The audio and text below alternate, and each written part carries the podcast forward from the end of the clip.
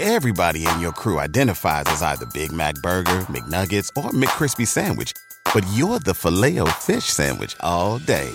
That crispy fish, that savory tartar sauce, that melty cheese, that pillowy bun. Yeah, you get it. Every time. And if you love the Filet-O-Fish, right now you can catch two of the classics you love for just $6. Limited time only. Price and participation may vary. Cannot be combined with any other offer. Single item at regular price. Ba-da-ba-ba-ba.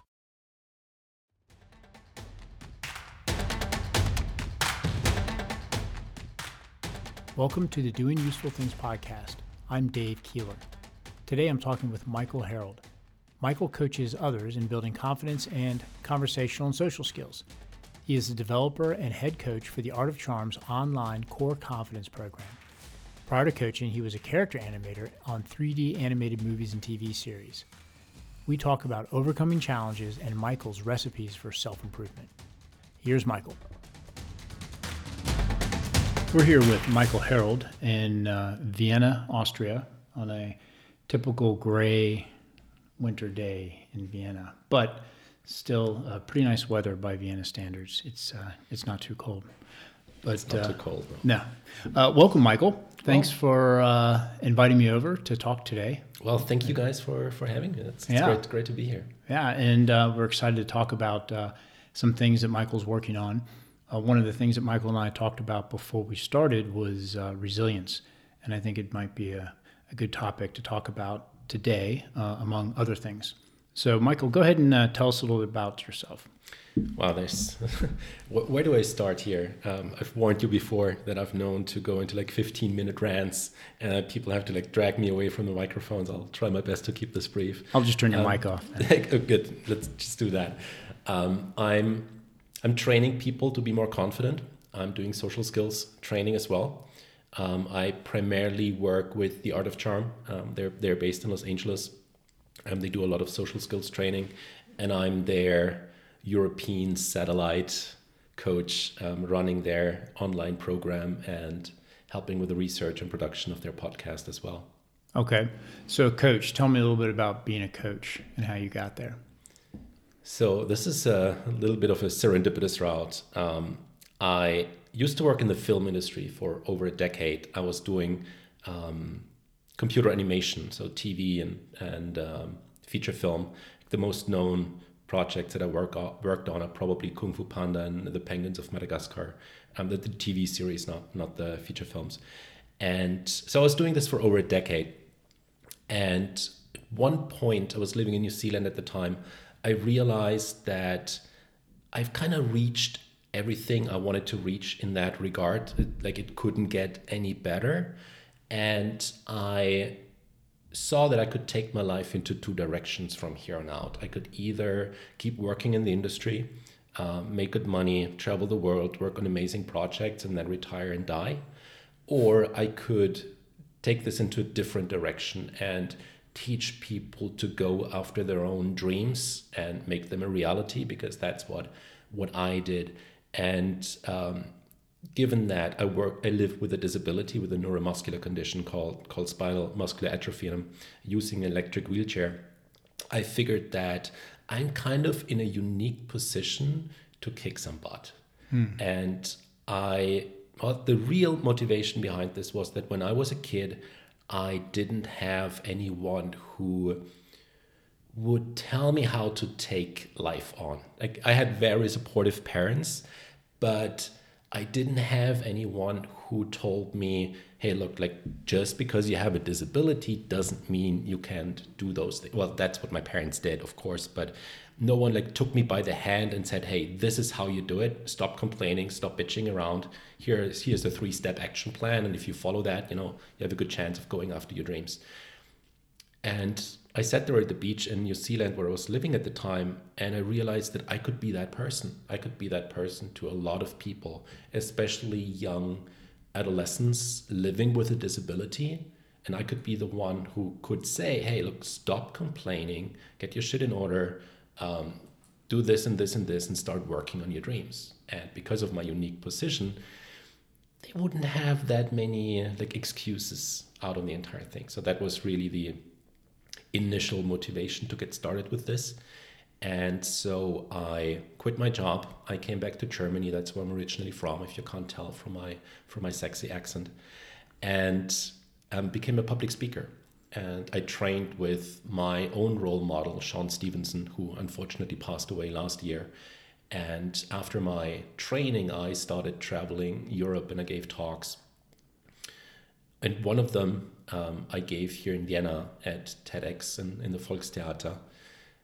So imagine this, you're in Volkstheater, you give a talk to over 1,000 people, you get standing ovations. At that point, you probably think you're confident. And that's what I was thinking. And so there was a meetup happening about 2 weeks after my talk and in the Volkstheater. And this meetup was called the Comfort Zone Crusher Meetup. And it was advertised as, we're going to go out of our comfort zone. We're going to do silly experiments. We're going to get uncomfortable. We boost our confidence. And I was scared about this. I was really scared. And at the same time, I thought, come on, what are these guys going to teach me, right? It's just in front of 1,000 people. I'm confident I got this. So I went there. It happened. It was organized in this living room in I think the 20th district, and there were like 10, 20 people, and we did some self-development work.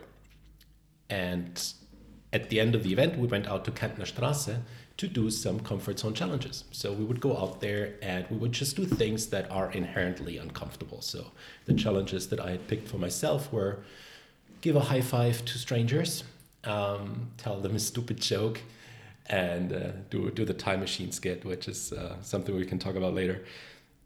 So I was there at Kärntner Straße and I was petrified. I was completely frozen. I could do nothing. I was trembling. I was sweating when I saw strangers, and I thought, okay, I could give a high five to that person there. Like my hand wouldn't even move. So I realized maybe I'm not as comfortable or as confident as I think I am, or I thought I was. And luckily I had a coach by my side, and he would like push me through those exercises, and we would look at what I'm thinking and what I'm feeling and what's going on right now, and then finally would go through this entire thing, and I'd high five strangers. And I high fived this little like 3-year-old kid, and then the dad came after me. He's like, holy shit, and I'm gonna get beaten up. And I was like, no, I want a high five too, man. So I had a lot of fun there, and I left the event like with this big smile on my face, because I felt so alive of making all those strangers laugh and have a good time and interact with them. And I told the organizers, like, I need this in my life. This is so good. I know you guys do those meetups every week. Remember my face, because I'm going to be here every single week until I got this figured out. I need this in my life. And they looked at me and they said, well, Mike, sorry, but next week is the last one. We're leaving Vienna. We're not doing this anymore. And I said to them, no, like this cannot go away. If it's okay with you guys, I'll pick some of the veterans from the group that have done this a couple of times, and we'll organize these meetups. We'll do it, because we need them. And that's what happened. They left. A week later, these meetups were happening in my living room here. Every single Saturday for 1.5 years, so close to 100 meetups with 10 to 30 people in my living room every Saturday except Christmas. And before I knew it, I was a coach, and the original guys reached back out to me and they said, hey, we want a coach to run online training. You've done more workshops than we did. Would you like to be a coach? And that's what kind of got me started on the entire thing. Wow. Cool. So now, how do you get the confidence that you're training and coaching these people through to stick? Yes, that is such an interesting question, because that wasn't obvious to us at the beginning. And when I say us, I mean the original organizers at the beginning, and then myself, because we became the team that run this little company. Because what I saw a lot in those workshops was that there were people that would do those comfort zone challenges again and again and again. Like they would push themselves. I couldn't even believe what they were pushing them. They would be out on Maria Hilferstrasse and purposefully try to get rejected like 30 times by asking stupid stuff like, can I wear your pants? Do you have 100 euros? I don't know, can you touch my head? Or just stuff where you know that people would look at you and they would kind of like look, have this weird look on their face and just like, you're weird, go away. It's kind of like a cognitive behavioral therapy with cognitive social situations, right? Exactly, classic exposure therapy. Yeah. Sorry. But some people would be able to transfer those skills into their real life. And so as we looked into this more and more, we saw that the solution to, or the magic formula was not so much the exposure itself, but it was what was happening before the exposure. So before you do something that is inherently uncomfortable, whether that's getting a high five from a stranger or telling your coworker that they need to get their shit together, whatever it is, you'll have a lot of unhelpful thoughts and a lot of unhelpful emotions that just, you know, your inner critic speaks up, there's anxiety creeping in, you're stressed out. And triggers. And then people can just, you know, push through and I'll just do it. And then there are those people that learn to play with the struggle. They learn that the inner critic speaks up, anxiety creeps in, and it's like, yeah, I'm used to that. I know my inner critic. You know, I've heard this guy or this gal so many times. I know what they have to say, and I know it can't stop me. So it's not so much that the fear goes away. It's more like the struggle is a different one. It turns from, oh no, I'm struggling, to, yeah, I'm struggling, I'm used to that, I know I can handle it. And is that just through repetition, or are there exercises you can do? No, there are processes in play that go back to CBT, Cognitive Behavioral Therapy, and more specifically acceptance and commitment therapy. And I run an 8-week coaching program on this, so I'll not walk you through the entire thing, but I'll give you a brief overview. An 8-week coaching session on CBT? Acceptance and commitment therapy, yeah. Okay. So I don't want to say it's a new version of CBT, but it's been called like the third wave of CBT. So at the very beginning, you had classical behavioral therapy with, you know, Skinner and his rats and his pigeons. And then you had CBT, which was a lot about changing your thoughts and then questioning thoughts. Thought disputation, it's called. So I'm having the thought that I'm not good enough. Let me get a piece of paper and write out 20 things why I'm actually a really cool dude. That would be the classical CBT approach. The thing with acceptance and commitment therapy is that you kind of leave out, you don't disputate your thoughts. You don't get into an argument with yourself trying to disprove them. It's more like you see your thoughts. Think about it like that.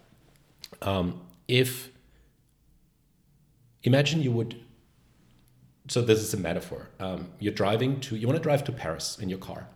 And for most of us, the way that this would work is that we're the passenger and our thoughts and our emotions, they're kind of driving the car. So it's our job to think the right things and to feel the right things. And then we would drive towards Paris, which is a big problem because all you're trying to do is think the positive stuff and feel motivated, and then you're driving, which is a huge problem. What we're training is we shift the seats. So you're now at the driving wheel. Your goals and your values and your desire to make it to Paris, that's the one that's holding the driving wheel.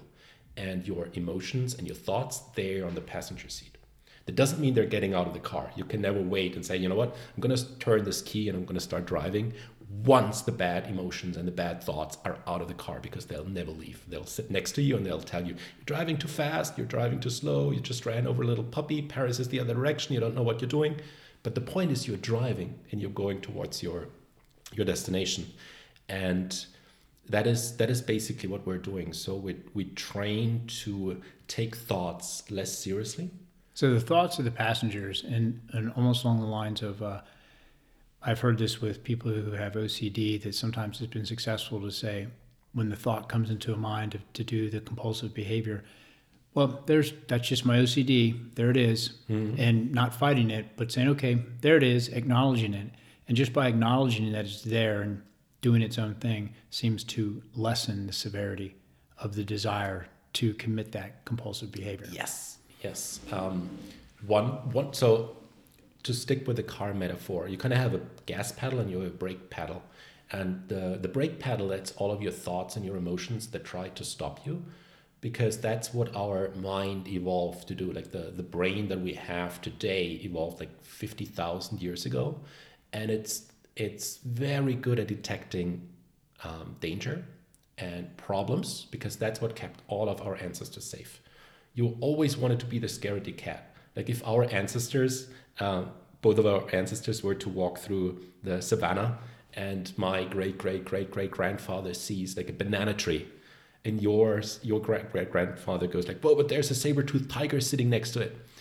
And my great-grandfather's like, oh, come on, you always see the glass half empty, right? Guess who would be sitting here today? Right. Not me, because, you know, you wanted to be the scaredy cat. You wanted to be the one who was kind of worried of everything. And so that's still the brain that we have today, but it's no longer... serving us in most cases. So that's really the break, the unhelpful thoughts and the unhelpful emotions. And on the other side, you have the gas pedal, and those are your values and your goals. So the idea is that you learn to get your foot off the brake and put the foot down on the gas. So your behavior is now organized by what's important to you in life and not by what you think or how you're feeling. You know, it's a really good segue into resilience in the sense of what you're saying about the negativity bias and how it kind of drives us. And if you think about, let's say, celebrities who have, you know, by many people's standards, everything, fame, fortune, you know, what have you, yet they read one negative tweet that anybody could have written just because they're bored or whatever, and it drives them crazy. And, you know, you have politicians or leaders who, again, have reached, you know, very high levels of their career, yet they get in these inane Twitter wars, right, over nothing. And so when I think about, you know, these high-powered people or these, you know, the people in our society, like celebrities, whomever, that have everything, yet they get upset over something small. And you think about, wow, it doesn't seem like they're too resilient in the sense of being able to get over these setbacks or get over some negativity. And, you know, we had talked a little bit about resilience before we turned on the mic. And so I think it's a great opportunity to bring it up. And are you able to, in your class, through teaching these types of things, are you actually teaching resilience? Yes, definitely. Through a big part of that is exposure therapy. Just, you know, this week, my current class that I'm teaching is, this week, their homework is to go out there into the streets of wherever they're living. It's a bunch of 10 people. That's the max group size. And this week they're out there. So they're primarily North American. There's also Europeans in there. And wherever they are in the world, this week they have to get selfies with strangers. This is an online class? Yes. Okay. Yeah. And so they're out there. And they're, you know, fighting with their inner demons to ask a complete stranger and ridicule themselves to get a selfie out of that. And of course, the only idea behind that is not because I want them to take selfies. It's because it brings up a lot of the inner critic. It brings up a lot of the unhelpful emotions that usually is going to stop them from doing things. And they do this once, and they're like, holy shit, like this was really easy. Like this guy was actually really happy to take a selfie with me. And then they do it a second time and a third time, and every time it becomes a little bit easier due to that was the best thing that happened was that one guy did it at the drive-thru at a fast food joint, and so he would get his stuff out of the window. And then he'd ask the lady, hey, can I take a selfie with you while I'm here? So they posed for a silly selfie with this fast food bag in front of it. And the next time he went to the burger joint, he was ordering his stuff at the stand of the microphone. And it was the same lady. And she asked him, hey, would you like a selfie with your order? So something like that happens to you, and you start seeing the world a little bit differently. You see that all those negative things that you thought are going to happen, actually you just tested it out and nothing bad happens. And even if it does, it's not half as bad as you ever thought that it would be, because it was just a no, it was just a smile, it was just a roll of the eyes. And it's not half as bad as you thought it was. And do something like that often enough, and you're on one side, you're building a thicker skin, which I think is quite synonymous with resilience. And on the other, you also develop out your skills and you get better at asking for things. You get better at addressing conflict or voicing your own opinions. So on one side, you have the thicker skin. On the other side, you have increased skills to bring that stuff out. And you end up with a lot more resilience, I hope. So then it's back to practice, right? It sounds like a lot of practice. Practice, yeah. Exposing yourself to the fact that it's not as bad as you think it, your brain has made it out to be. There are no quick hacks. When it comes to stuff like that, there's no magic formula. There's no trick, no shortcut. It's practice. It's work. So what about, there are probably people in situations when there's very few good things happening. When you try something and, to give your example, that people, tell you to go F yourself and leave me alone and they chase you off or whatever it may be. Or, people are in situations that are much more traumatic and it's just like nothing is working. Is there a way beyond that, when the experiences that they're having are continually negative? Well, when you talk about continually negative social experiences, you just have to talk with those brave souls out there that collect signatures or memberships for like Greenpeace or World Wildlife Fund or or Save the Whales, Save the Dolphins, Save the Otters.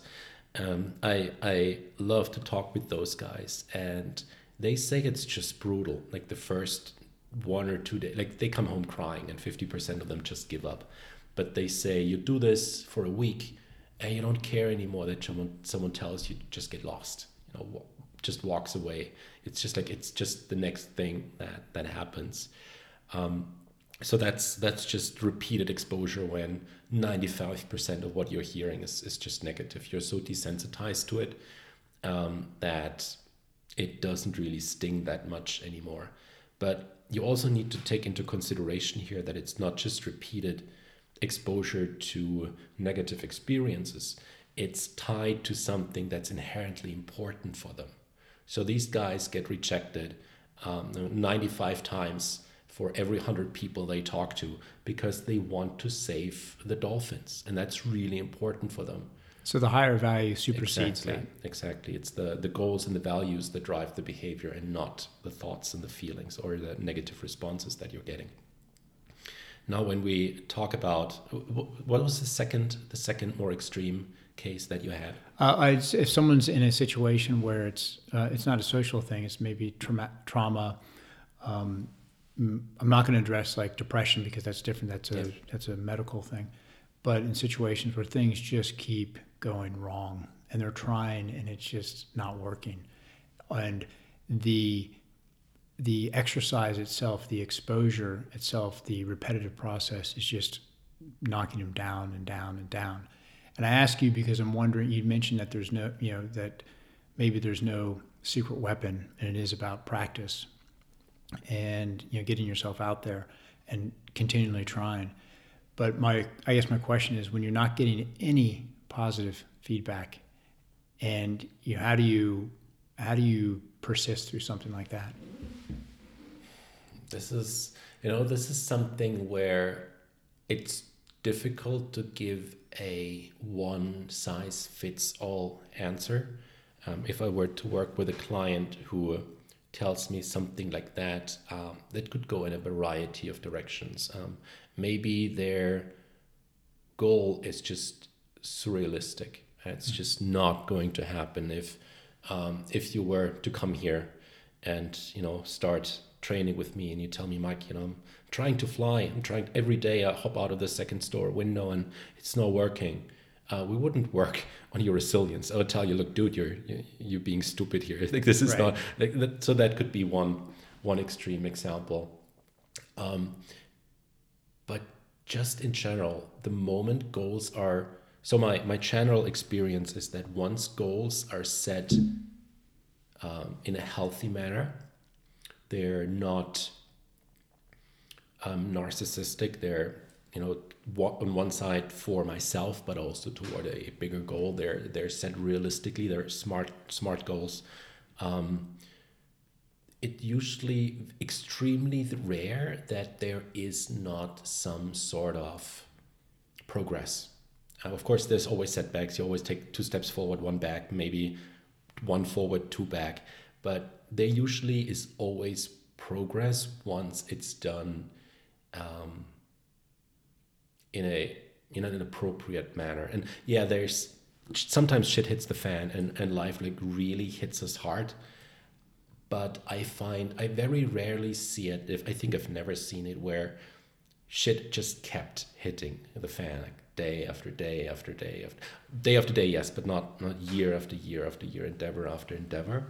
No, I like what you said about kind of refocusing your goals and values, or maybe clarifying your values and having those then drive what your goals are. Maybe your goal needs to be adjusted a little bit, so that you're not constantly hitting the wall. But here's the thing. So I recently looked into this entire vision board stuff, and there's such a big discrepancy between what you read in the self-development literature in a bookstore and what you actually read in scientific studies. Positive affirmations are one of those things that have just been scientifically debunked. Vision boards are another. The problem that you have with vision boards, and I use this example more as an opportunity to tell us what a vision board is real quick. So a vision board would be a collection of photos that you maybe Photoshop together, or pictures that you found on the internet that show all of your dreams. That's you in a scuba diving suit, that's you in a Ferrari, that's you in front of a big house, that's you in front of your own jet, 18 kids and 3 wives. And that's a vision board. And then you would look at that vision board every morning and you would kind of like, that's going to be my life. And then you see those stories. And vision boards have become very popular since The Secret, the movie, as well as the book, and people telling these magic stories of how they had this vision board, and one day they realized that they bought exactly that house, and they bought exactly that car, and they married exactly that woman. And then people think like, I need a vision board, like that's what I need. And this is one of those things that's just completely counterproductive, because it's just a small piece of the entire goal setting puzzle. Vision boards are usually extremely unrealistic, and they don't come with a step-by-step plan on how to do that. They're basically wishful thinking. That's all they are. And so you look into something that's for example called mental contrasting and implementation intention. So those would be the kind of the scientific counterparts to that. Mental contrasting is the idea of, this is where I want, this is what I'm lacking right now, and this is how I get there. So it's bringing much more pieces into the puzzle. This goes back to actually a German lady called Gabrielle Oettingen, I believe. And implementation intentions are another piece of that puzzle, and that say that if X happens, I'll do Y. If I feel like smoking, then I'll do 10 sit-ups. If I feel like eating junk food, then I will do this. If my boss talks down at me, then I'll say. So those are very if-then implementation intentions. And you bring in things like that, and now I do realize that we've gone like miles away from the initial question, which I've already forgotten at this point. It doesn't matter, I've forgotten it too. Go ahead. Good. This is always the trick. Once you realize, coach insider, once you realize you forgot the question, you just keep talking, and then you come back, and at that point the other person will have forgotten the question as well. So the trick is to just keep talking. Right. Pretend like you know exactly what you're doing. Exactly. A lot of good arguments are ruined by people who know what you're talking about. So that's basically the goal setting fantasy versus goal setting done. Have you studied much about the default mode network? Yeah, this is so fascinating. Mm-hmm. In the sense of, and I dabble a little bit in it, and there's obviously a lot of books and a lot of research out there now about if you can shut down the default mode network either through meditation, or now it's through drugs, right? Microdosing, psilocybin, and some other things, then it opens up the opportunities, right? Opens up your creativity, opens up, you know, allows what's kind of in your unconscious to prosper.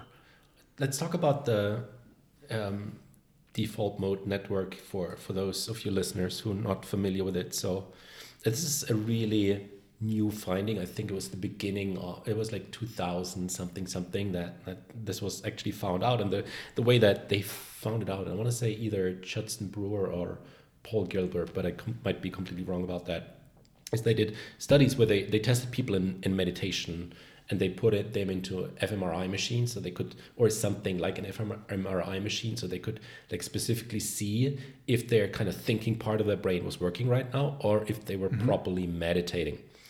And the idea was that if they're properly meditating, this thing here would shut down. It wouldn't be doing anything. So they told people to lie in the machine, and then they told them, just so that we can calibrate this machine, just don't do anything for a bit. Just don't do anything. And then they saw like there's a lot of stuff going on. Like this is, all the dials went like wild. And it's like, no, dude, you have to do nothing. Like you're supposed to do nothing right now. And then they found out that the moment you don't really do anything, your default mode network kicks in, and your default mode network will primarily tell you your self-story. This is who you are. This is who you've always been. This is what you always do. It will, most of the time, it will be in the past to the present. 50% of our waking hours are spent in the past or the present, and the default mode network is, you know, a huge contributor to that. So the idea is that if you can kind of shut down the system, then that typical rumination, that typical, you know, worrying about the future, ruminating about the past stuff is kind of gone. At the same time, however, and there are studies that show that if you practice meditation, you learn to quieten your default mode network as well. Mm-hmm. However, the default mode network is also that thing when you're in the shower or you're going for a walk and you don't think about anything, you suddenly find a solution to a problem you had, because that's kind of its job. It runs in the background, like, you know, you're on your Windows computer when there's background tasks that kind of kick in when nothing is happening. I didn't know that. I thought it was actually somewhat the opposite in the sense of, because the default mode network doesn't resides in your prefrontal cortex, right? And I may be completely wrong, but I was just so we both get completely wrong. There's someone listening to this who goes right, like, "Oh, what are these guys talking about?" Yeah, we're not scientists, but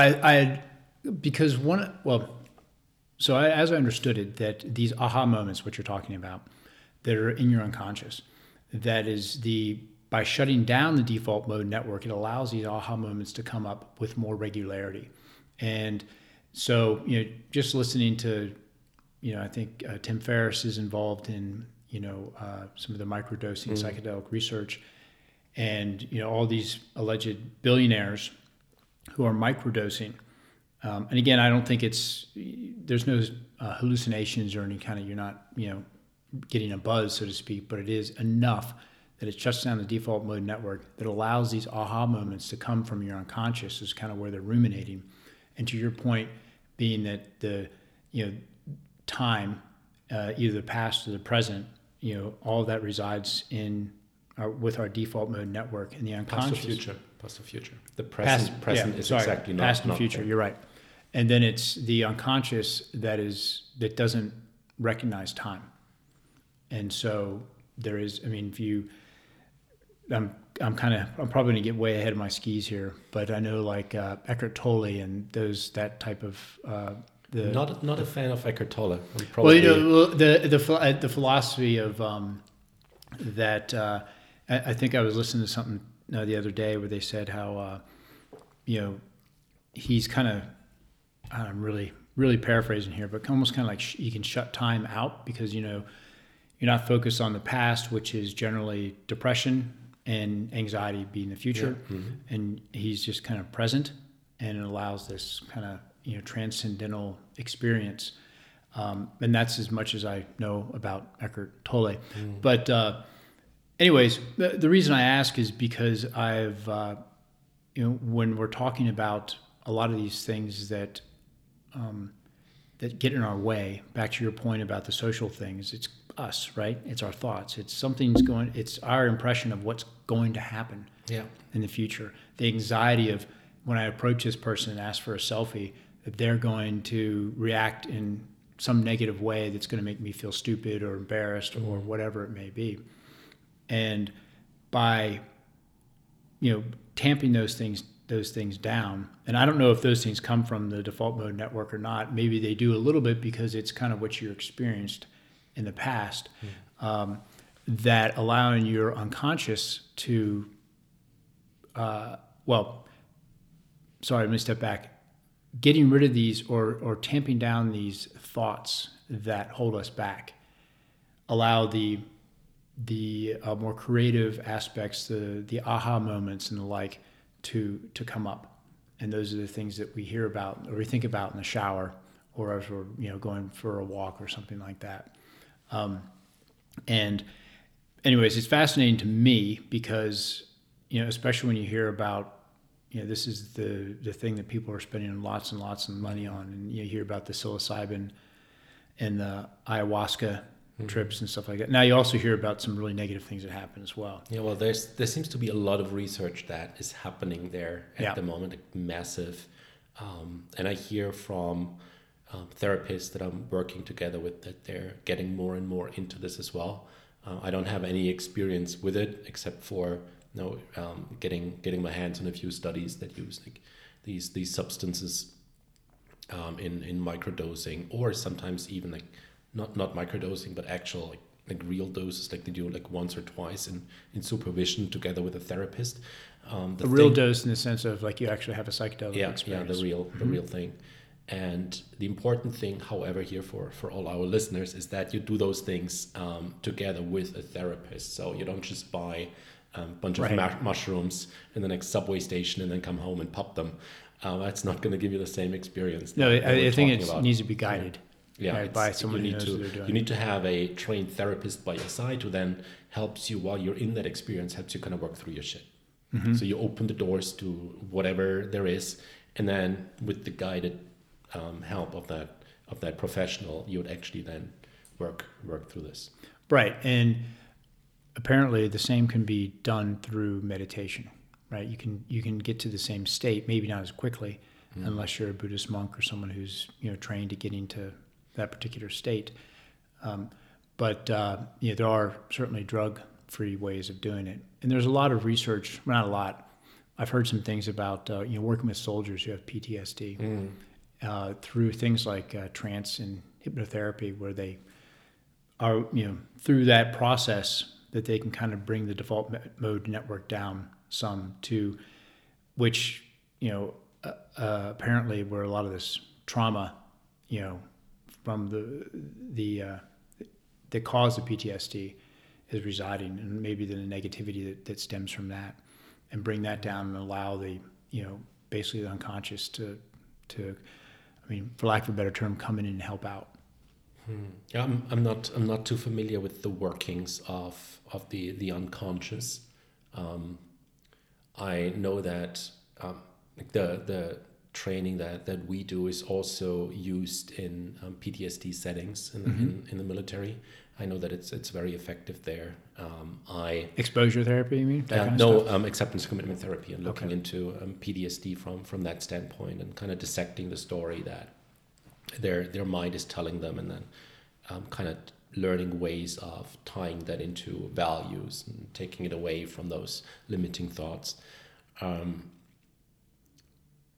But I'm not trained as a therapist, so I would not work with someone who specifically wants to get over post-traumatic stress syndrome. Right. Because the moment, in general, I wouldn't work with someone to get over shit that they need a therapist for, because I'm not a therapist. I do have training in cognitive behavioral therapy, but I'm not a therapist.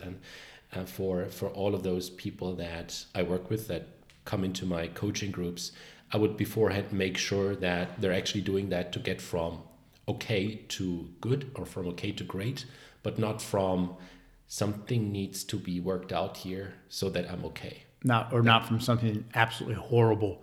Yes, they don't come from a It's the right. It's so easy to cross lines here when you play with words like that. They don't come into this with a mental disorder, right, hoping that adding some confidence and social skills on top of it is right, going to make their borderline personality disorder or their narcissistic disorder or anxiety disorder go away. It's like, no, I'd love to work with you, but right, first you need to see a therapist. And that's actually something that happens quite a lot, where people would see a therapist for quite a while, yeah, work through the issues, and then say, you know what, I actually want to keep growing. I want to keep working on this. And then the therapist says, well, technically you're out of here. In my eyes, you're okay. And then they come to us and they work basically from okay to great, adding that other stuff on top of things. So do you find, that you've had clients that come who've faced some, more serious issues but have reached a level of health, mental health that is, that they're mentally healthy, and then come to you? Yeah, that happens quite a lot. Okay. That people say, look, I've been struggling with this anxiety disorder for all my life. It helped me back at work and dating, family life.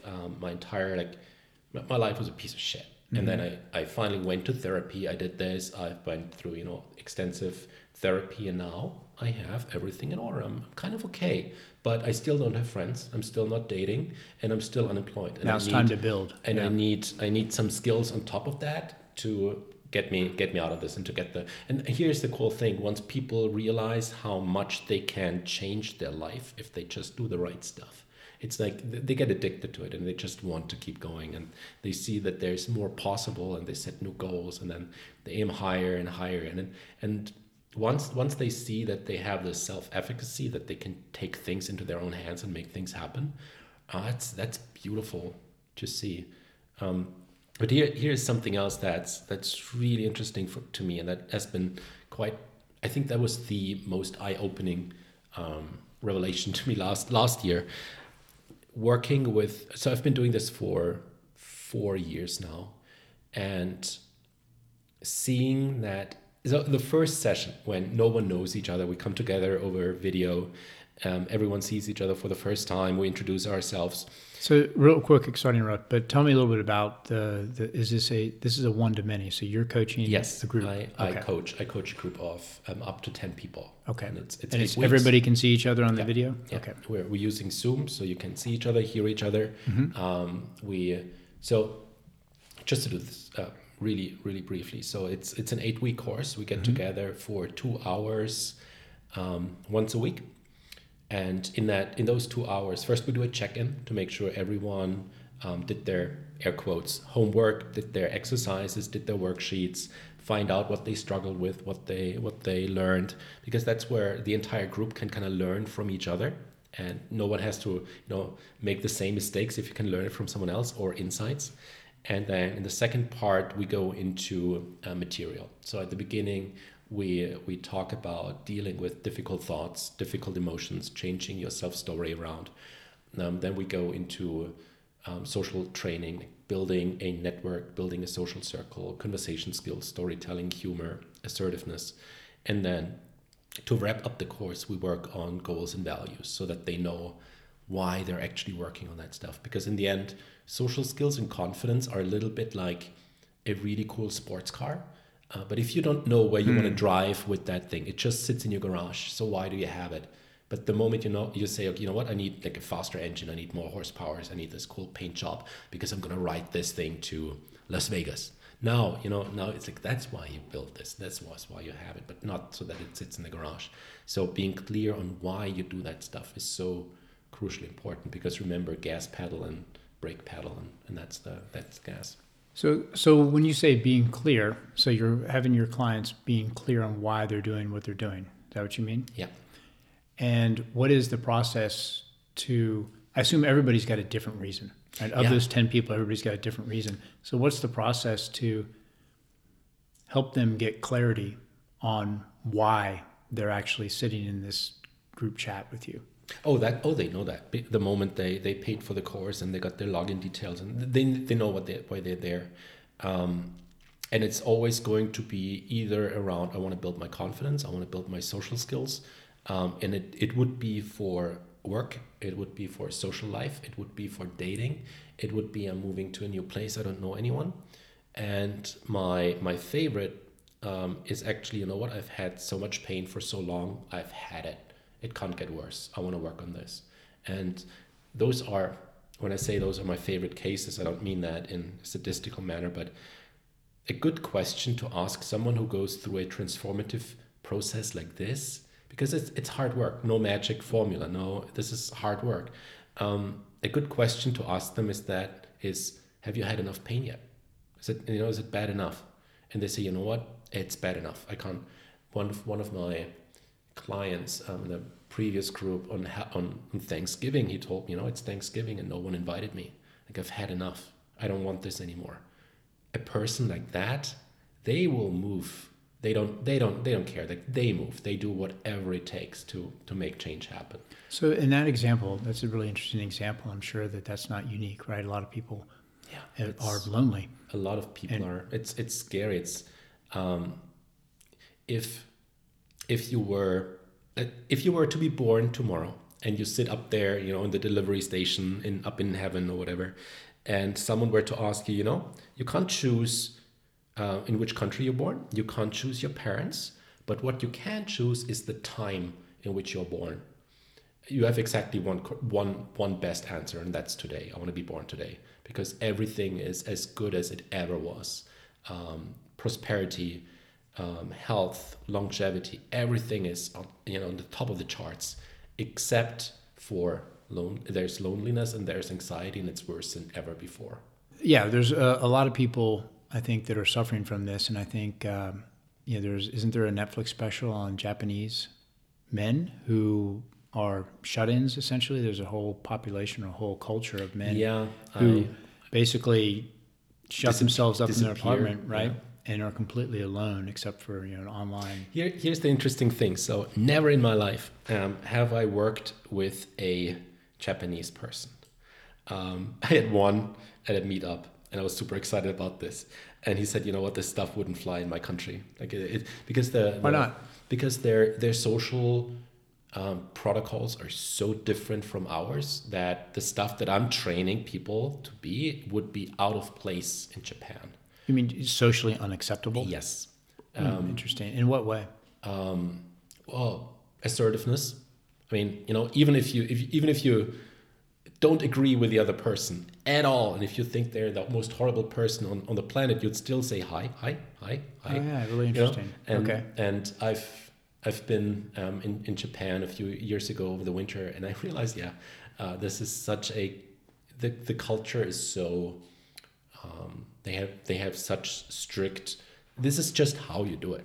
And if you do it in any form or manner differently, it's just like there's this little filter over you that, you know, you're just not being seen. You're a persona non grata, but I'm really not a specialist in that.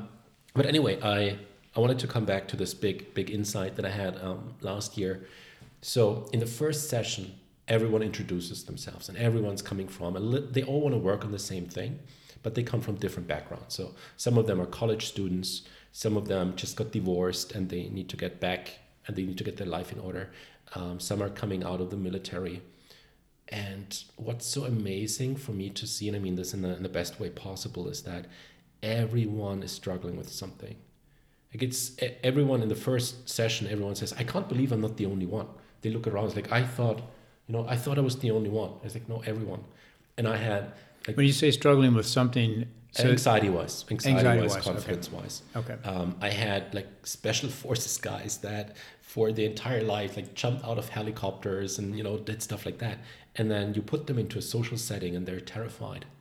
I had actors and actresses who were anxious because they thought they weren't beautiful enough and not good enough.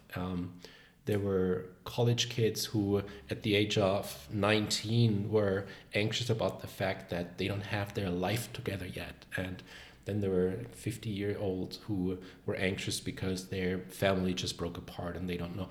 And the beautiful thing here is, the first thing I try to get out of the mind of those guys is that anxiety is a part of life. It's there. Pain is a part of life. You'll never be able to do anything meaningful without having anxiety about it. And that's a good thing, because if you're not anxious about something, you don't care. Like how horrible would it be to go through life and not caring? Like I can go to the supermarket and buy pickled cucumbers and I wouldn't have anxiety because I don't care. If they don't have pickled cucumbers, I'll go to another shop. But put me into a workshop or where I'm up on stage and I deliver a message that's important to me, and I get anxious. Why? Because it's important. When I'm up there on stage, it's my job to get that message across. And if I don't, all of those people listening, they'll not get my message. And that makes me anxious. And that's good, because that shows me that I care. Kelly Wilson said that whenever you do something new or something important, then anxiety is the price that you pay for admission. Mm-hmm. So you said that everybody comes with something, and you gave some examples of the 50-year-old who's, I don't remember what you said, but the wife has left him, and the early 20-year-old that doesn't have his life or her life figured out. So obviously you can't address each and every person's specific anxiety, but does your training then, by addressing anxiety in general, and maybe by doing some of these social experiments and some of these social exercises, that transfers into the broader anxiety that someone experiences? Is that how it works? Yeah, exactly. So it's the basic training. It's like the military boot camp where you learn all the basics. And the moment people are able to take their thoughts and their inner critic less seriously, and they learn to just have their emotions be there, maybe even associate positive feelings with them. Now that I said that anxiety means, actually, this is important. People can look at their anxiety a little bit differently. So now you train this with people. You give them the theory. Like, this is how you deal with thoughts. This is how you deal with difficult emotions. Then you send them out doing those silly experiences where they have to get a selfie with a stranger for... Like, this is not a life skill they need. But the life skill they need is the ability to be kind of uncomfortable with the entire situation, because their thoughts come up and their emotions come up and they don't want to do it. And then they use all of that stuff that we've trained in class, and they take their thoughts less seriously, and they learn to accept their emotions a little bit. And suddenly they're able to do that behavior, do what matters. And it's the selfie with a stranger. It doesn't really matter, but it's the exercise. And that's kind of my training dojo for them. And at one point, they will come back into session and they'll say, you know what? I had this difficult meeting with this coworker who was really rude. And I had a lot of difficult thoughts and emotions, and I felt really stressed out. And then I realized that felt just like that week where I had to take a selfie with a stranger. Mm. And you know what? I used exactly the same tools because I've practiced them so much. And I was able to open my mouth and tell that guy, in a respectful manner, to shut the fuck up. And that applies, once you have those skills in place, that applies both to the military guy who's anxious in social settings, to the college guy who doesn't have any friends, to the 55-year-old who needs to start dating again. Because it's the thoughts and the emotion that stop people from, coming back to my old metaphor, to driving to Paris. Right. I think I had heard... someone I met a while back who I think they also were involved in some coaching, but they actually had trained themselves to seek out that cringe. Mm-hmm. The feeling that when you're going up to talk to someone at a bar, or you're going to do something social, and that incredible uneasiness that comes over us, the fear of rejection. But through so much repetition and through some other things that they had done, maybe some meditation, that now they sought it out. They sought out that negative feeling, and when they would feel that feeling, they realized that they were going in the right direction. Yeah, and so it became almost like a game. There's the idea of a negative compass, and that means, because look, here's what we all do: we want to feel good. That's so we organize our behavior towards feeling good, and in the most extreme cases, that leads you to sitting on the couch, eating ice cream, watching Netflix, and drinking beer. That's comfortable. That's not life. That's not meaning. But you take all of the things that make you anxious: dating, going to a party, maybe trying out dance classes. You take all of those things where your anxiety kind of points away from, and you turn that around and you go exactly there. and you're probably doing things that are meaningful to you. Look at people that get anxious in social situations. They don't get anxious because they don't like people. If they didn't like people, they'd live in the desert in a cave. They get anxious because they deeply care about their connection with people, and that's why they get anxious. Yeah. And so you turn that around. And of course, you don't want to, freak yourself out 24/7 by doing all the things that scare you. But you want to make that struggle with anxiety a little bit a part of your life. Look at procrastination. It's such a great example. Whenever I bring this up in class, people are like, what? I thought procrastination is a productivity issue. I just need the right app.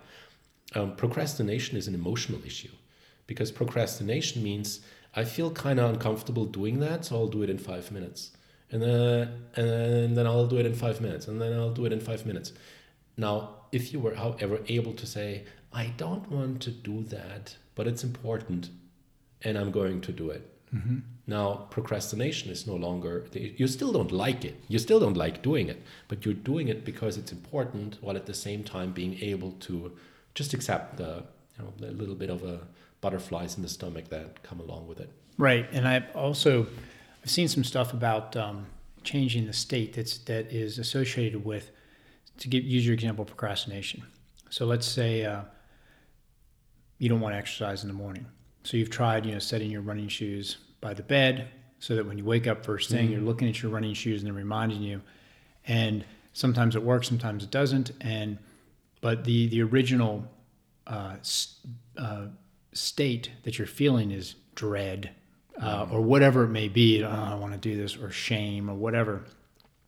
But through sometimes through meditative work and through other types of work, if you can change the state of that trigger, the trigger being the shoes sitting there when you're waking up or the alarm clock, to something of excitement, of challenge, or whatever it is that drives you, then you can get beyond that. Now that's a whole different discussion on how you get there, right? Actually, not really. This is a really good example, because I actually love to use the running shoes example when I explain the concept to future clients.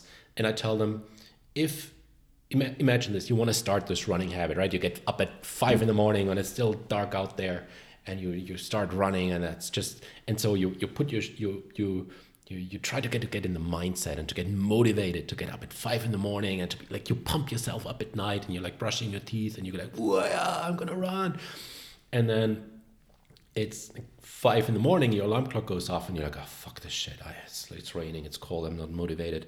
And then you ask yourself, how could I get motivated? And now you're again in the car, being on the passenger seat, trying to think the right stuff before you drive to Paris. So I tell them, how about you get up? You don't look for motivation at all. You just grab your shoes and you go for a run. And what happens? You're out there for 5 minutes, and suddenly you're like, this is actually cool. I enjoy this. Like, this is cool. And that's because our emotions are contingent with our actions. You do something, you feel like it. But if you wait until you feel like it before you do it, Netflix, ice cream, and beer. That's right. You're not courageous until you're courageous. Yeah, you need to start with a behavior, and then the emotion builds up. Right. But we've been so indoctrinated in our culture that feeling happy and feeling motivated is the solution to everything. It's not. It's the end result. You don't get motivated to go to the gym. You go to the gym to get motivated. And once you flip that switch around, and you say, I don't want you to be motivated. I want you to not feel like it and do it anyway. And then people say, yeah, but you have no idea what I'm overthinking, and I get so anxious. Like, exactly, that's why we did the training. Yeah. So. No, it is interesting. And again, it's probably a much longer discussion, but going back to the theory of state drives behavior. And the thing is, if you can change the state that is associated with the running shoes, the trigger, then you can change the behavior. Now, that's... but changing the state is inherent, is almost impossible. Like, I would disagree a little bit on that. How do you tell me an example? How would you change the state? Well, some through the from what I'm reading on the microdosing, on being able to change the state. Okay, that's not really a solution, right? If you're in a business meeting and you suddenly get yelled at by your boss and you realize you need a state change, you can't just pop some mushrooms and go like, hey, give me 5 minutes here, I need to microdose, I need to change my state. That would be convenient, right? No, and I'm not an expert on it, but then there are things on hypnotherapy and other types of things where you go in and you change the state that is associated with that particular activity or that event. And sometimes it's through exposure, as you're repetition, saying, yeah. Right? So, and the point being is that the state of absolute fear, right, of going up and talking to somebody, eventually could become a game and fun, yeah. And that is the state of. But here's the point: but the state changed because you did it so often. In that example, yes. Yeah.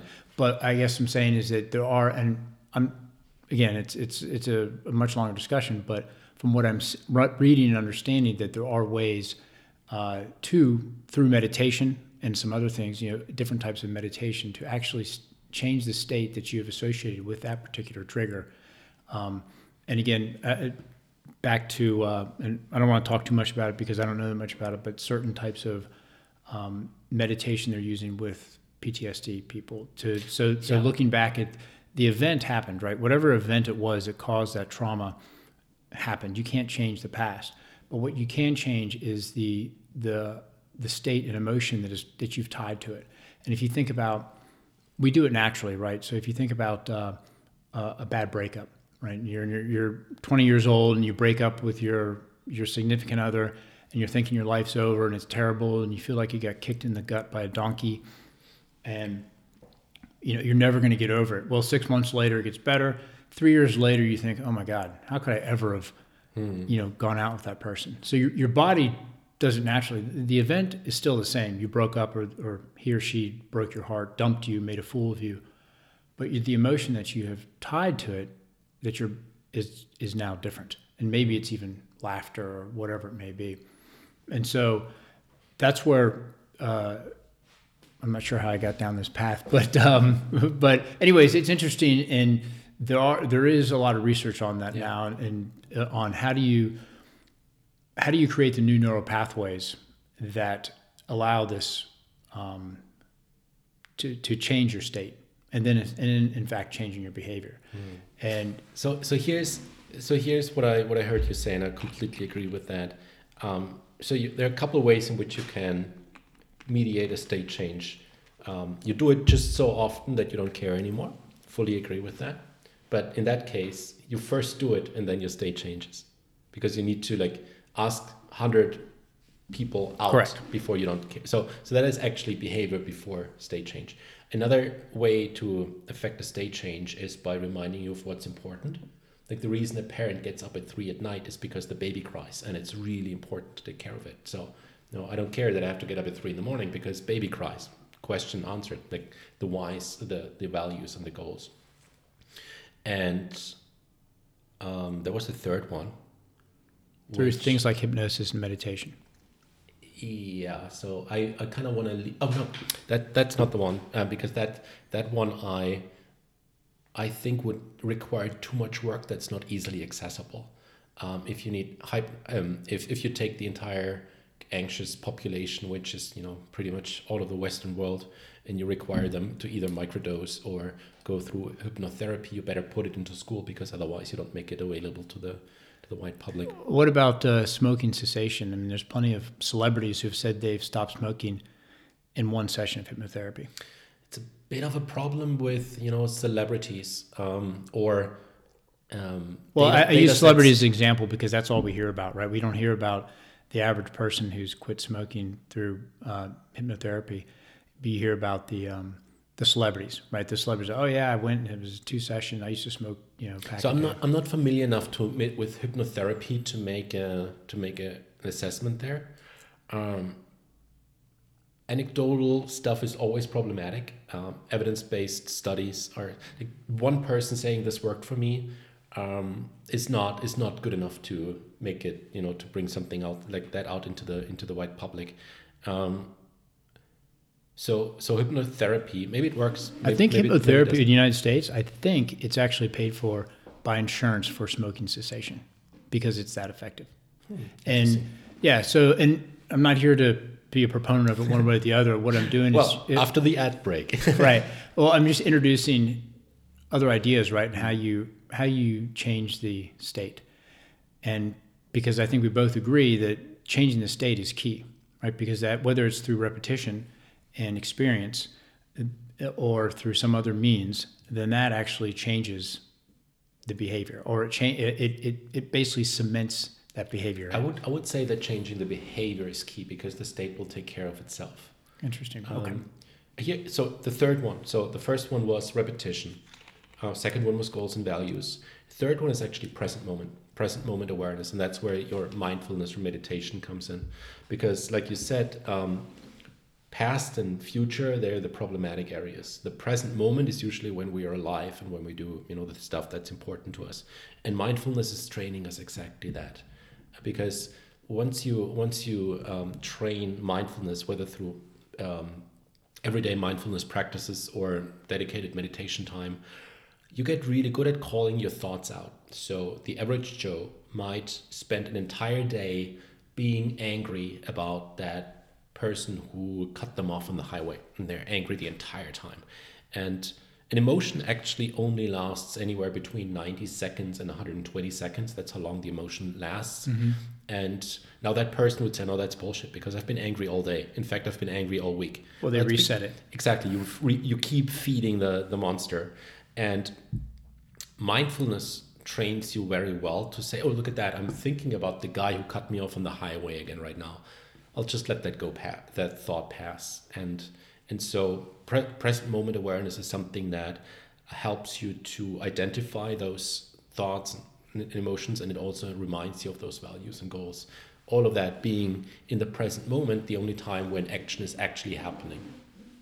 So that's a powerful tool towards state, not change, but at least a little bit of modification in there to okay. Move you in the right direction. Good.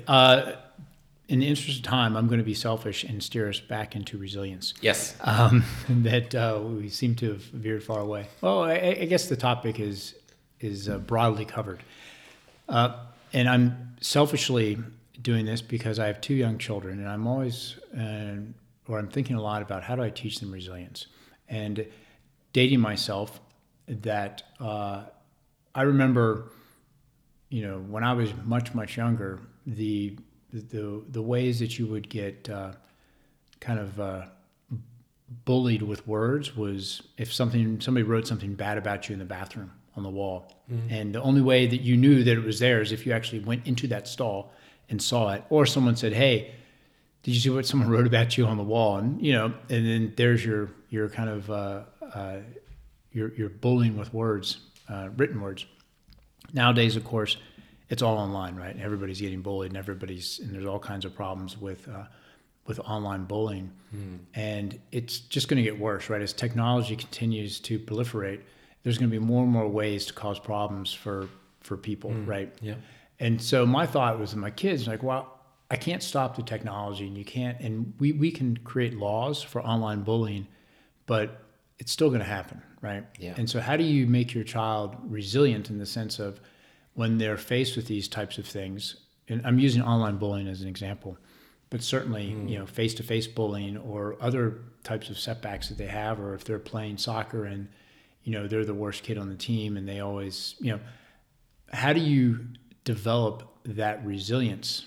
And so as someone who's a coach and has dealt with people with, a variety of issues that they're working with, I'd love to get your input on that. Yeah, bullying is really close to my heart. I was bullied a lot in school. I grew up in a small village in a border to Bavaria, and I had my friends there. I grew up with them. They knew about my disability. They knew that. Back then, I was still walking and running around. I wasn't the fastest. I wasn't the strongest, but my condition hadn't progressed to a point where I needed a crutch or a wheelchair, so I was out with the kids. And my friends all knew me. They knew Michael wasn't that strong. They took care of me. And then when I was 12, my mom got remarried and we moved to a different village, an hour away from where I used to live. And I was completely, it was a horrible time. I didn't know anyone. I was deeply ashamed of not being, air quotes, normal.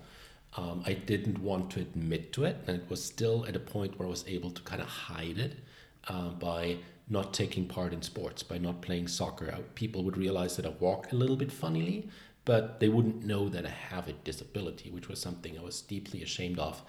And so that entire thing like spiraled completely out of control, and I got bullied a lot, not because of my disability, funnily enough, but because of my insecurity, which was triggered by my disability. And that really haunted me throughout my teenage years until I went to university. When you say bullied because of your insecurity, what do you mean? Well, it's a little bit like, I'm not an expert on bullying, but with my own experience, it feels like kids are not very calibrated in their social behavior, but they have a sense for self-esteem. Like they want to feel cool. They want to be the coolest kid on the block. That's a good point. And there are a couple of ways in which you can raise your self-esteem, and one is like, you know, create world peace. The other is by pulling the baseline down and make everyone else feel like shit. And that's what, you know, kids do. So instead of getting better grades, why don't I take the kid who has really good grades and make him feel like shit? And with me being so insecure, that certainly didn't help. So I fell, I think, more victim to this than I would have. If I were just, you know, honest with myself and just be open about stuff. How old were you when this was going on? 12 to 18, I would say. So what would you go back to the 12 to 18-year-old Michael and provide him that would make him resilient? So here are the bad news. I don't have a real solution for that, because this is a shitty time, and I think it's always a shitty time, and it's probably was easier for me back then, because now, like you said, we don't just have toilet stalls, we have social media. And in fact, there are interesting studies that show that. So a couple of years ago, Facebook lowered the age limit, and before you could only get in when you're 18, and now you can kind of get in at, I think, either it's 12 or you can get in at any age. And since they opened this up, anxiety level and mental disorders among teenagers has skyrocketed. I don't have the numbers in front of me, but it's a massive number, and it's exactly that same year Facebook opened up like that. So here's the bad news: like, this is a tough time. It's a tough time. I wish I had a way of making that stuff go away and have children like go through their childhood happy-go-lucky, but this seems to be a part of it. I will, however, say that kids need to know that they can be open with their parents about it, and that their parents are more supportive than maybe going into justice mode or retribution mode. I didn't tell my parents because A, I didn't want them to worry, and B, I didn't want the kid whose parents come to school to tell the other kids off. That would have been even worse. Right, I think that's pretty common. A common fear of children who are getting picked on. Yeah. And I think just with bullying, and again, I'm not an expert on this, just the same with behavior or body image in general. The body image of children, it's horrible. Like, you have 12-year-olds who think they're too fat or too thin or too, it's, my little 8-year-old sister says, you know, I need to lose weight. I'm like 30 kilograms. And it's like, what are you even talking about? This is crazy. So this is something that I learned. And this is from Brené Brown, as well as a lot of cognitive behavioral therapy, empathy. And for example, if a kid comes to you and says, you know, I was up on stage and I did this little theater thing and I forgot my line and everyone laughed, and you don't want to contradict that and devalidate it. You want to say, don't worry, no one saw it. Don't worry, it's going to be fine. Don't worry, in 3 years, everything is going to be cool. You want to be the understanding, emphatic parent who lets them know that this is actually quite normal, and saying that, you know what, this happened to me too, and it was so tough. Or I can imagine that if that happened to me, I would, I'm not going to lie to you, like this stinks, you know, this is tough. So that the kids learn that A, they're understood, and B, what they're going through is not desired but kind of normal. It's normal part of the human experience to be to fail at an exam or to be bullied, and I think everybody is. We've all said this to ourselves, to our friends, like, my goodness, if I knew everybody was so anxious and, you know, insecure in high school, then I could have ruled high school, because you could have been the one that's like, I know everybody's secret, and it's that they're all terrified, you know, even the popular people, whatever it may be. Yeah, and they're also stronger, which is the problem in high school. Yeah, well, and it's interesting when, as I'm listening to you say this, that that you know, sometimes you just have to go through it, because it is a difficult time for everybody. And maybe that, I mean, when I asked you my original question about resilience in children, you know, I'm thinking, these things all happen. How do you make it, or how do you help coach your child in the sense that it's not, that it kind of rolls off them, right? Or they can recover quickly. And maybe I would be worried about that. Like if it rolled, if they got bullied by their peers, by the people they spend a huge part of their day and years with, if they didn't care what they were thinking, that would actually be probably more problematic, because there are only very few people out there that don't feel anxiety and they don't care what people think about them, and they just, you know, purely are driven by logic and their goals, and they're called psychopaths. And yeah, I understand what you're saying, and let me elaborate a little bit. So the way I look at that is there's definitely a difference between not caring what other people think. You're right, everybody does, and the people who say they don't are lying or psychopaths, like you said, sociopaths. But there is resilience, and how do you get over it quickly, right? How do you bounce back? So when someone says something negative, or you read something on the bathroom wall, for the auxiliary example, how do you not dwell on it? Mm. And bounce back, because these things are going to happen throughout your entire life, right? And even I think the most zen of us will, you know, have certainly moments of anger, frustration, fear, hatred, all the things that, because we're all human. But the question is, do you let it get drilled into your psyche, or are you able to get to move on? So here's what I would have told my younger self back then.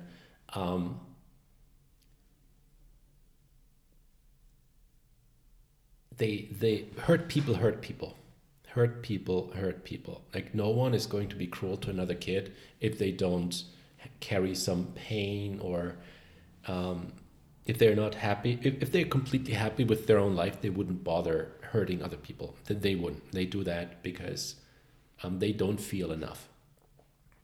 The next thing I would tell them is that if they make fun of your name or your nose or your whatever, it's because they couldn't find anything else to make fun of. That if they can only make fun of the fact that their last name is Schnuffelpoops, that's the only thing they have, and it's not even your fault that your last name is Schnuffelpoop. You're kind of off the hook. I would also tell them that the most powerful move that you can do is to just laugh at them and not care, not engage in a fight, just not care. There's a beautiful YouTube video, forgot the name of the guy, he is so brilliant, he deserves remembering, that does bullying training with children. And I'll email you the link. And he says that bullying is actually something that's just simply been known as dominance behavior for, you know, most of, in adults it's dominance behaviors, in children it's just called bullying. And he demonstrates this beautifully with a teenage volunteer on stage, where he tells her to just bully him, and he would, you know, work with it. And all he does is he leans into the bullying. And when she says to him, "You're so stupid," he's like, "Yeah, you're right. Sometimes I do stupid things. And, you know, you're ugly." And I was like, "Yeah, I think my nose is a little big." And he just, you know, he doesn't punch back. He's just like water swinging with the entire thing. And it's beautiful to watch. And it's really disarming. But it's also, all of the things that I've said make sense to us in our adult brain. But look at a not quite fully developed, I mean, the prefrontal cortex is fully developed at around 25, whereas the amygdala, which is kind of responsible for your fear and your emotions, is developed from birth. So it's kind of tricky to go back to a 12-year-old and say, this is how you do it. Just don't, you know, just don't take it personally. It's just about your name. Try telling a 12-year-old how to do anything, and it doesn't work. Yes. They will not listen to you. That's just the way it is. Yeah. I know. Yeah, this is... I have a theory on something. So again, back to anything. It's like flat, just some random thing. I'm just thinking out. Yeah, exactly. So resilience, not really a theory, kind of a tool. I'm trying to think about back to my question about teaching my boys about resilience. I love to teach lessons with movies because movies are awesome. And The Matrix is an awesome movie, right? And my favorite movie. Yeah, it's awesome. I think I can still dub the entire movie from beginning to end. I can just talk every single line, and it still carries water today because It's got to be how many years old now? 20 years? 1998, I'm gonna say. 1999. Wow. 20 years old, yeah. And it's still awesome. But so and I've been trying to formulate how, when the time comes to talk to my kids, they're too young to watch The Matrix at the moment. You're never too young to watch it. No, you're right. Not The Matrix. As cool as it is, some things are better. So, although now everything's so violent that The Matrix is, tame. But it's... So, one of the most powerful things that we have in our capabilities is words, right? As we're talking now, words can really do a lot of damage to somebody. They can do a lot of really wonderful things by telling someone how wonderful they are, that you love them, or all the things that make people feel good. And however, they are only as powerful as you allow them to be, right? Back to your point about bullying and some other things, that they are just words, and it's up to you, the receiver, how powerful they are. So I remember the scene in The Matrix at the end when Neo gets shot and he dies. Right, the first Matrix. Oh, you just spoiled it. You should have said spoiler alert. Right, spoiler alert. Anybody's not seen The Matrix, then I don't want to talk to you. Yeah. But get lost, uncool people. Right, so he gets shot and he's dead, and then we don't know what's going on in his head, but at some point he realizes that it's all fake. Right, it's The Matrix, and the bullets, which I equate as the harmful words. Now he can see it, and now he can just sees them and looks at them. Like, oh, here are the bullets coming at me. And I think about how I would tell my boys, I'm like, all right, so the bullets, those are the words. And you can just see them coming at you, and there they are. And then they just drop. And then, of course, in the follow-on Matrix movies, he's gotten much better at it. He can just put his hand out, and bullets are just dropping all the time. I think, And then that leads me into more things. I think The Matrix is a wonderful tool to use to raise children. Aside from resilience, there's other choices in life, the red pill, the blue pill. It definitely scares them from popping pills. Right, and do you choose hard work and misery, or do you just take the, I don't remember, the blue one? And don't forget about leather suits, also very important. Leather suits and dusters. Don't forget about long dusters. So we had a little bit of a technical difficulty there and lost some power, but we are back. With even more power than before. So I think we left off with my saying that The Matrix was a useful tool for all of life's problems and issues. So I can leave it at that. Michael, you wanted to mention something about The Boy Crisis. Yeah, so there's this very, very good book out by Warren Farrell called The Boy Crisis. And a point that he makes there is that in this day and age, boys or children in general are usually raised by their mothers or by females in general, whether that be kindergarten, school, and so on. So this has led to, here's the thing, like what dads, mine certainly did, what dads used to do back in the day was they would just roughhouse with their kids, and they would wrestle, and they would make fun, and they'd call them out on being a sissy and stuff like that. And kids were kind of used to that roughhousing, and they saw it as it's just something they were used to. If your dad is going to make a little bit of fun of you, and all you do is turn around and you ignore it, and you practice with that. And today, even if dads still do that, you can rest assured that the mom is going to turn around and say, you can't talk with your son like that.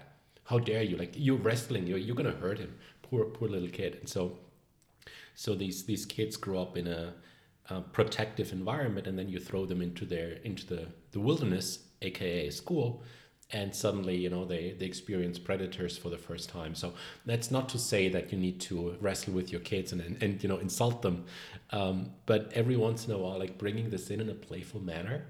And I remember, I had to smile at this when I thought back to it during our little technical break here. I have a lot of little siblings. They're anywhere from 8 to 21, and I think it's 5 of them. No, my brother, so 31, from 8 to 31 years old. You have 5 siblings, so 6 of you total in your family? I think 6, yeah. I always need to count when someone asks me for the number. But let's say it's 6. It's one half brother and then a bunch of foster children that come in for a short time and then for reasons that I don't understand, just stay until they're grown up. And so, so plenty of kids in the house, and I would just always make fun with them. And I remember this one moment where my little sister, she was maybe like 6 at the time, and she picked up one of my action figures that looked like a monster with like boils and big eyes and like horrible monster thing, and she shows it to me, and I said, "Hey, look at that! He looks like you." And she looks at me and she's like, "No, he looks like my brother." Instead of going, "Ah, you're so mean," it was like she instantly, like, judo style, like, turned that around. And that's because she got so much stuff fired her way, not in a mean way, but in a playful, kind of bantering way. Well, that's resilience, right? I believe those types of things are teaching resilience. Yeah, you teach a thicker skin over time, yeah. I remember there was when my wife was pregnant with our first son, we were reading a book, I don't remember which, it was one of the popular books out about raising kids. And one of the things that this author said is... What do you mean, like, raising kids? I mean, they're not really fast when they're born anyway. Raising. Like... Okay. So not racing. Although my kids do race. I just saw you with a preambulator, like, running as fast as you can because you read this book on raising kids. Hey, you got to pay the bills, right? So, but one of the things that he said was extremely important in the development of a child is sarcasm. And being sarcastic. Really? Yeah. And being sarcastic with your child and teaching them sarcasm. And, of course, whenever I think of sarcasm, I think of British humor. And I think of passive-aggressive, non-assertive behavior. And being able to, yes, anything to the extreme, right, could be negative. But I thought about it, and so, now I enjoy a fun banter with my children in a sarcastic way.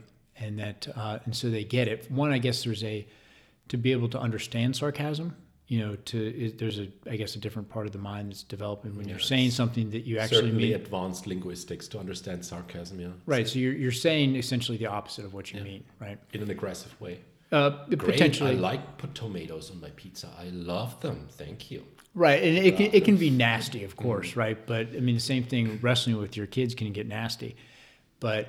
if you use it in the proper way. And again, I'm not a child raising expert, but I remember him saying that, and it is a bit of, and what the sarcasm has led to in our family is that we can poke fun at each other in a joking way, and we laugh about it in the sense of, hoping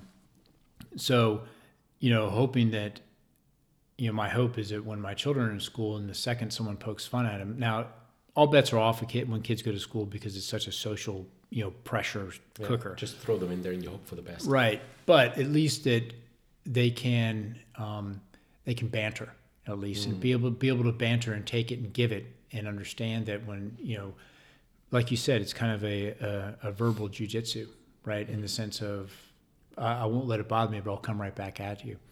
And so I see that as resilience. And to your point about, I've heard the same thing about wrestling with boys. Like boys, there is a physicality that is necessary between the father and the son. To teach them, like, when does it get dangerous? It's like dogs playing. Like, yes. This is how far you can go, and that's fine. Correct. But and then don't be a sissy when something happens. And right. And it's okay to tussle. Fine. It's okay to get in. Yeah.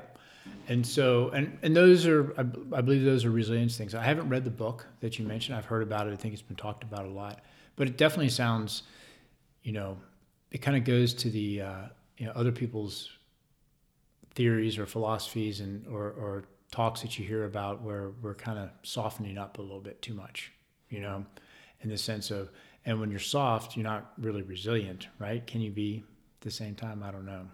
But, you know, I don't know the answer to it, but as a father, it's something that's constantly on my mind because I think that's the best way you're going to, you know, someone's going to be able to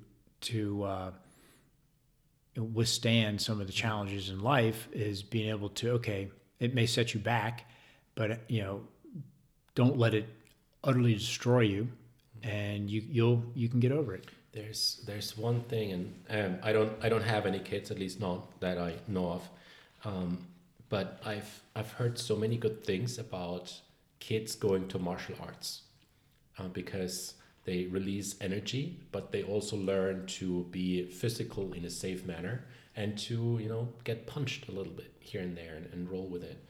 And that is specifically in regards to mixed martial arts and none of that choreographed stuff where you just high a lot and move around, but where you actually, you know, there's a little bit of punching involved, because that also makes you just more courageous, less fear resistant, and builds up your resilience in so many ways, because once you can hold yourself up to someone on a mat and know that, you know, you're gonna walk out of this, that just gives you a big boost for life in general.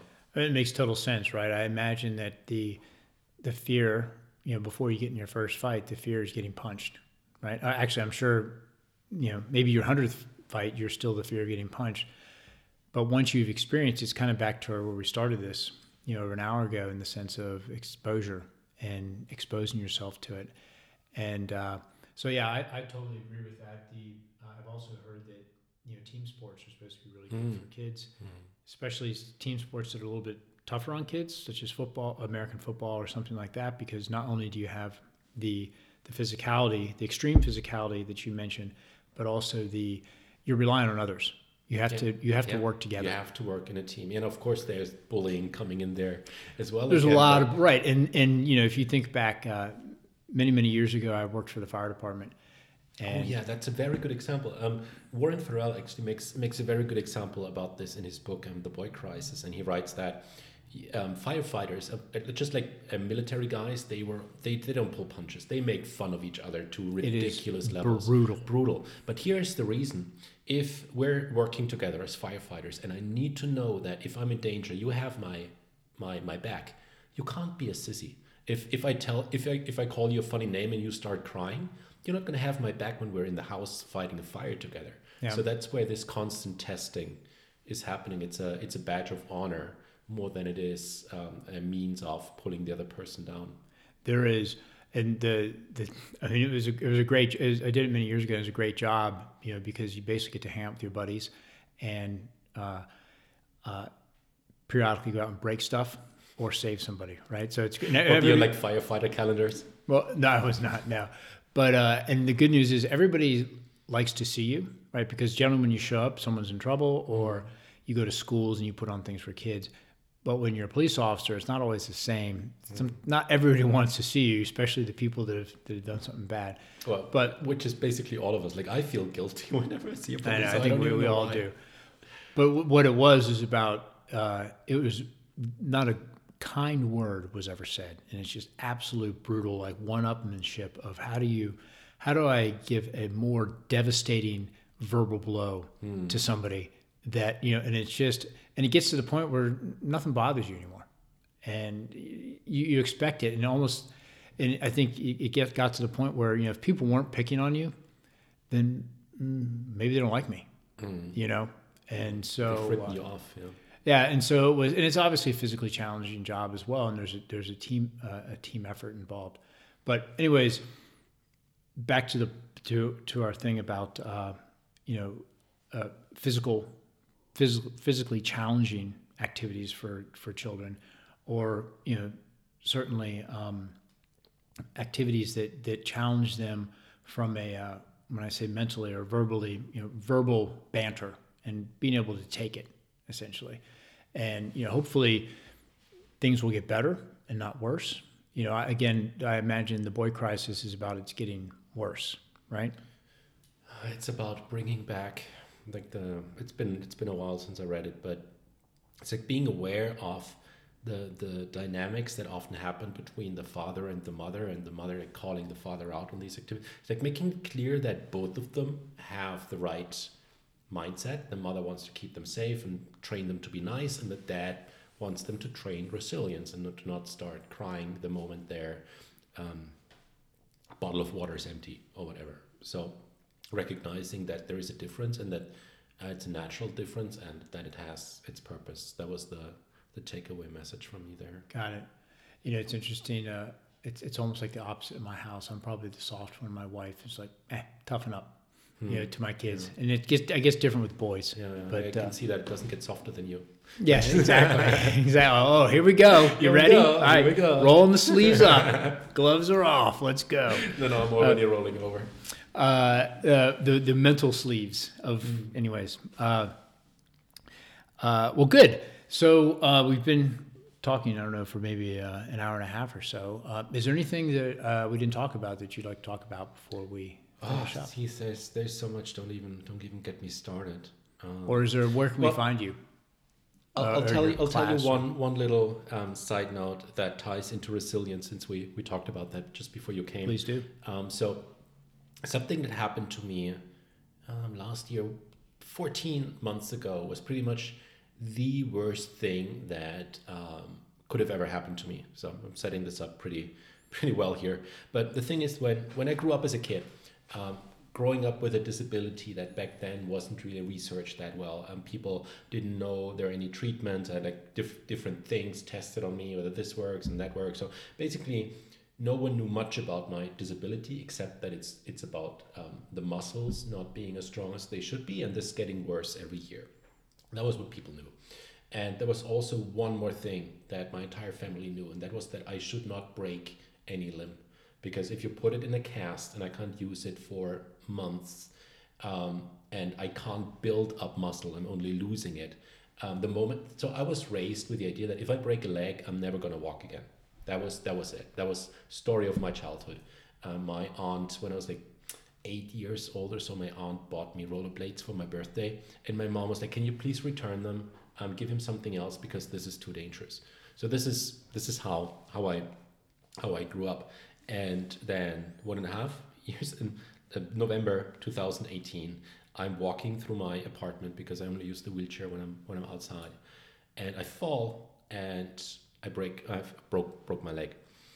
And I didn't want to admit to it because worst thing that could ever happen. So actually calling the ambulance and saying, this is what happened. I broke my leg. I was like, fuck, I don't know what's happening here.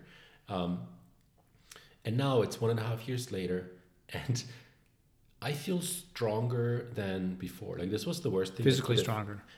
Mentally, first and foremost. Physically, I'm almost back to the level that I was at that time. Still lacking a little bit of flexibility here, but primarily like physically, mentally stronger.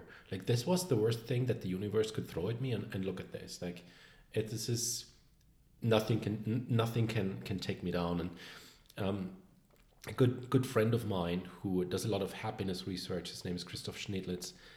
He gave me a call after I got out of the hospital, and he said, "You know what? That's not going to help you right now, but one day you're going to be stronger than before. And I know that you don't want to hear this right now. I know you don't care about that, but one day you'll look back at this and you'll realize that you've built resilience through this. Mentally stronger." Yeah. And now I'm back, and I'm like, give me another 6 months to train up the little gap that I still have. But this was an eye-opening experience, and it was powerful. How do you know you're stronger mentally? Well, because this was the biggest fear, and it's no longer a fear, because I saw that I did really well. So I came out of the hospital, and I stayed in my apartment here in Vienna. My family's in Germany. It didn't really logistically play out that they take care of me, even though they wanted to, but it was so hard to make it happen. And I told them, hey, if by any chance I can make it on my own, then I'm gonna stay in Vienna. And it kind I don't even know how this worked out, but somehow I didn't starve and I didn't like do anything stupid, and it worked out. Uber Eats. Sorry? Uber Eats. Yeah. I think they bought a new BMW after I moved back into my apartment. And I learned to live with the pain that was a constant, learn with the agony of the physical exercise and the stretching that was a constant. Just moving around, everything was painful. And at one point I was like, yeah, this is it. I learned a lot about mindfulness when I started walking again, and it was just a lot of pain everywhere. Can you expand upon that about your what you learned about mindfulness? Yeah. So when I was my first beginnings at walking was park in my bedroom, because then I could walk along the wall and I could either fall against the wall or I could fall on my bed. So it's like kind of pretty safe. And I started walking and I could maybe do like 10 meters or 10 steps. 20 steps maximum, and it was just an excruciating pain that would at one point set in, and the previous version of myself would have said, just get over with it, just do your 10 steps, and then you can get a little reward, you get some ice cream or whatever. And then another part of me stepped in and said, how about instead of getting this over with, I get curious about it. And the entire 10 steps became, what can I learn about myself here? When does this pain happen? Is it at a certain number of steps? Is it if I make a certain stride length? Is it if I twist my leg a little? Just bringing in curiosity into everything I was doing, so that the pain was no longer an obstacle, but kind of the thing that was observed. And that, for example, is something that I now bring into procrastination. How about instead of trying to fight this thing, how about I just get curious about what's holding me back? So when you got curious about the pain, you're saying it actually diminished the pain, or? No, but it diminished the power that the pain had. Mm. Because before it was bad and scary, and then it became something that I was kind of a little bit curious about. It was still painful, it was still bad, but it had this added touch of, that's interesting. So what was it like when you're looking at, or you're, I'll use looking just for the term, looking at the pain, viewing the pain, realizing the pain. What was it like? Do you recall what emotion or what feeling you had aside from the physical pain? Well, it was scary. It was scary because I remember that there was this thing where after a couple of steps, I would suddenly get an immense pain in my knee and in my hip. And I thought that if that hits me out of the blue, I might just pass out. I might just, collapse or whatever. And that was kind of, that was definitely scary. That then after it happened a few times, like, you know what? It's painful, but I don't pass out. This is, it's just, I go for a little bit and then then I just keep walking, and recognizing things like that. Yeah. See, that's what happens when I forget the question. No, that's interesting. It because the pain didn't change, right? It's still there. No. Your state changed a little bit on how, because of your curiosity, right? Because now you're looking at it, you're not afraid or whatever the previous reacting maybe to it, as opposed now you're like, okay. Perspective change. Yeah, perspective change. We're all wearing glasses the entire time, and you can ask whether they're dark or green or pink or whatever, but we're all wearing glasses, and just recognizing that they are there makes it a little bit easier to shift them around and say, hey, you know what, instead of wearing my dark glasses right now, why don't I wear my scientific researcher glasses right now and look through them? You'd still look at the same thing, but you kind of see it differently. Right, and I guess it's similar to what I said earlier about one of the ways that people deal with OCD again is, there's my OCD. When it comes up, you kind of look at it and examine it, and what's going on? I'm curious as to what it's up to. Yeah. And there it is. And again, that seems to diminish the effect that it has on people. So yeah, I think that's a really good lesson for a lot of things, right? That pain us in the sense of how do you turn it around? And yeah, okay, I'm feeling really bad about something. So, let me look at that emotion. Oh, that really painful emotion. And, and I think anybody who's done it knows that it does diminish it, Yeah, recognizing, naming an emotion is going to diminish it a little bit. already, but fighting it is going to just make it stronger because you give it validity. Right. So, but here's your conundrum, because if you think that admitting to the and observing it is going to diminish it, if I just look at it curiously enough, it's going to go away. No, this is kind of your new way of fighting it. Do you see where I'm getting with this? You're using it as a new technique to get rid of that thing, to fight it. And now again, because you're fighting it, you make it stronger. So there's this honest look at it with honest curiosity, and then there's this look at it with curiosity with the intent to make it go away. Right. In which case you validate it and make it stronger. So this is a tricky line. No, I see what you're saying. It's probably one of those things where if you have the mindfulness, the awareness to do something like this, then you have to be willing to be flexible in how you approach it, right? And so it's working this way, and then maybe it's kind of like when someone says, "Hey, don't think of elephants." Yeah, boom, right. And then you're thinking of elephants, so don't. Then Wagner's famous, he calls it the ironic rebound. Right. Because it's ironic that it actually comes back when you tell people not to think stuff like that, yeah. And so the same thing with, anyways, my point being is I think when you're dealing with these types of things, and you're dealing whether it's physical pain or some emotional issues, and you're taking that approach, the curious approach, you also have to have the flexibility to know that it may, depending on your use of it, it may lose its effectiveness, and then you need to try something different. And instead of fighting it, or you could just become curious about that as well. That's classic, a good point. Classic mindfulness. Yeah, take one step back. Practice. Yeah. Yeah. Good. Okay. So, where can we find you online? So my online presence is kind of embarrassingly little. You can find a little bit about me. Well, what's your home phone number? That's fine. We'll just do that. 666. No, you can find me at MichaelHerold.coach. That's HEROLD, a hero in low definition, as I like to make that horrible joke. You can find my coaching work primarily at theartofcharm.com, where you find my core confidence group coaching program, and you find the podcast and a lot of other really cool stuff that we have out there. And this is so artofcharm.com, and correct. They have they have multiple courses you can take, or they have multiple courses that are out there. Right now there's a residential boot camp that's happening in LA. There's my online training course. There are a variety of online platforms and on-demand video courses. Okay. And you produce their podcast as well, right? I'm one of the two producers. And I do the research for the podcast as well. Okay. Wonderful. Good. Well, thanks a lot, Mike. I really enjoyed it. Yeah, this was really great. Thank you so much for setting this up. And I got some good tips from someone who's got seems like a lot of experience coaching and helping others either get over some issues or advance them, create them. Yes. Yeah, well, it's a good. I was going to wait until I turned off the mic to say that. But great. Thanks so much, Michael, and we'll talk to you soon. Thank you.